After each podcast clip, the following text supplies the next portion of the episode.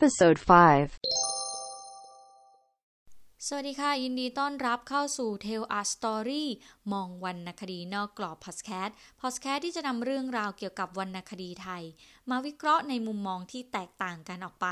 และคุณจะรู้ว่าวรรณคดีไทยยังมีอะไรให้เรียนรู้อีกเยอะ วันนี้ค่ะคุณอยู่กับดิฉันกมลพรรัฐอินค่ะ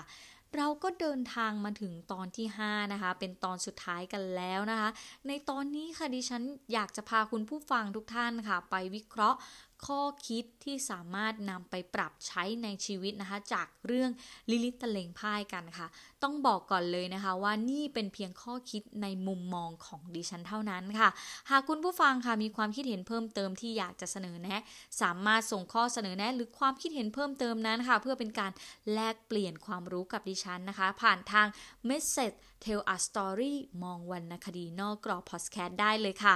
สำหรับข้อคิดนะคะในการใช้ชีวิตจากลิลิตตะเลงพายค่ะ ในมุมมองของดิฉันก็คือ เรื่องแรกเลยค่ะ จะเป็นเรื่องของความรอบคอบไม่ประมาทค่ะ ยกตัวอย่าง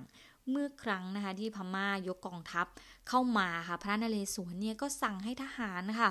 ไปทำลายสะพานนะคะ เพื่อที่เมื่อไทยชนะสงครามเนี่ยทหารของพม่าเนี่ยก็จะข้ามน้ำข้ามฝั่งกลับไปฝั่งพม่าไม่ได้นะคะ ก็จะกลายเป็นเฉลยของไทยทั้งหมดค่ะ ถือว่าพระนเรศวรเนี่ยนะคะเป็นกษัตริย์ที่มีทัศนคติกว้างไกลมากเลยค่ะ เราก็สามารถนำเรื่องความรอบคอบไม่ประมาทนี้มาปรับใช้ในการดำเนินชีวิตได้ค่ะ สองค่ะเป็นการรู้จักวางแผนค่ะ ยกตัวอย่างนะคะ ในตอนที่สมเด็จพระนเรศวรค่ะ เปลี่ยนแผนค่ะจากที่จะไปตีเขมรเนี่ยนะคะ มารับศึกกับพมา่า ได้วางแผนอย่างเป็นขั้นเป็นตอนค่ะ ไม่รอช้าเลยนะคะ เราค่ะก็สามารถนำข้อคิดในเรื่องนี้นะคะ ไป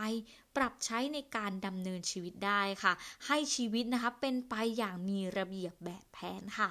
3. ค่ะจะเป็นในเรื่องของรู้จักความกระตันยูกระตะเวทีค่ะ ในความกระตันยูกระตะเวทีเนี่ยนะคะ ดิฉันก็มองมุมต่างนะคะ ตามชื่อของรายการเลยค่ะว่า มองวรรณคดีนอกกรอบนะคะ ดิฉันมองว่าในเรื่องของความกระตันยูเนี่ยสื่อไปถึงตัวของพระมหาอุปราชานะคะ ที่มีต่อพระราชบิดาค่ะหรือพ่อของตนเองนะคะ เพราะว่ามีความจงรักภักดีนะคะ ต่อ ชาติบ้านเมือง แล้วก็เชื่อฟังคำสั่งพ่อในระดับหนึ่งนะคะ ที่บอกว่าพ่ออยากให้ไปรบ ก็ไปรบให้พ่อนะคะ ก็ถือว่าเป็นกตัญญูต่อพ่อและต่อแผ่นดินด้วยค่ะ 4. นะคะก็คือเป็นคนช่างสังเกตและมีไหวพริบค่ะ ยกตัวอย่างนะคะ คือสมเด็จพระนเรศวรนะคะเป็น กษัตริย์ค่ะที่ทรงมีพระปิชาสามารถทางด้านการมีสติปัญญานะคะ แล้วก็มีไหวพริบเป็นเลิศเลยนะคะ สามารถแก้ไขสถานการณ์อันคับขันนะคะในช่วงเวลาที่ตกอยู่ท่ามกลางวงล้อมของพม่าได้นะคะ ก็คือโดยการท้าพระมหาอุปราชาให้ออกมาลบแบบตัวต่อตัวใช่ไหมคะ ก็คือคนจะตายน้อยลงนะคะ เพราะมีแค่คนสองคนที่สู้รบกันประมาณนี้เลยค่ะ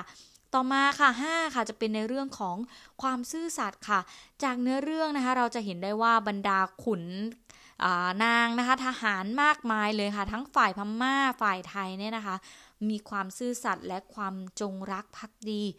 ต่อประเทศชาติของตนเองมากเลยนะคะ 6. ค่ะ จะเป็นในเรื่องของการมีวาทศิลป์ในการพูดค่ะ จากเรื่องนี้นะคะมีคนสองท่านเลยค่ะ ที่แสดงให้เห็นถึงความสามารถในด้านการมีวาทศิลป์ในการพูดนะคะ คนแรกคือสมเด็จพระนเรศวรมหาราชค่ะ ส่วนคนที่สองค่ะจะเป็นสมเด็จพระวรรณรัตน์ค่ะ เมื่อครั้งนะคะที่มาขอพระนเรศวรอภัยโทษนะคะ ให้กับบรรดาทหารที่ตามไปรบไม่ทันนะคะ การมีวาทศิลป์ในการพูดของสมเด็จพระวรรณรัตน์ในครั้งนี้นะคะ ก็ทำให้บรรดาขุนนางนะคะ ทหารทั้งหลายเนี่ยได้รับการพ้นโทษไปเลยค่ะคุณผู้ฟังนะคะสามารถนำข้อคิดที่ได้จากการฟังในครั้งนี้นะคะ ไปปรับใช้ในการดำเนินชีวิตได้นะคะ ลองเริ่มจาก ความรอบคอบในการใช้ชีวิต ไม่ประมาท วางแผนการเดินทางก่อนออกจากบ้าน รู้จักกระตันยูต่อผู้มีพระคุณ มีความซื่อสัตย์นะคะ ไม่อยากได้สิ่งที่ไม่ใช่ของตนเองค่ะ แล้วก็รู้จักพูดในสิ่งที่ ดีนะคะ เห็นไหมคะว่าการอ่านวรรณคดีสักเรื่องค่ะ ไม่ได้น่าเบื่อเสมอไปเลยนะคะ เพียงแค่เรา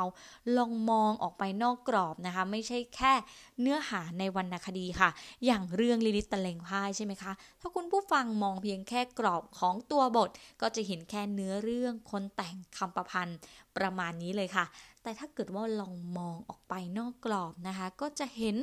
มุมมองใหม่ ๆ ค่ะ ที่ไม่ใช่แค่มุมมองของ ไทยมองไทย แต่เป็นมุมที่ต่างชาติมองไทยบ้าง แล้วก็ยังได้เอาสิ่งที่อ่านมาปรับใช้ในการดำเนินชีวิตด้วยนะคะสำหรับใครค่ะที่อยากจะฟังเรื่องราวเกี่ยวกับวรรณคดีไทยในมุมมองใหม่ๆ ขอฝาก Tell a Story มองวรรณคดีนอกกรอบไว้ในใจของทุกคนด้วยนะคะสำหรับวันนี้ สวัสดีค่ะ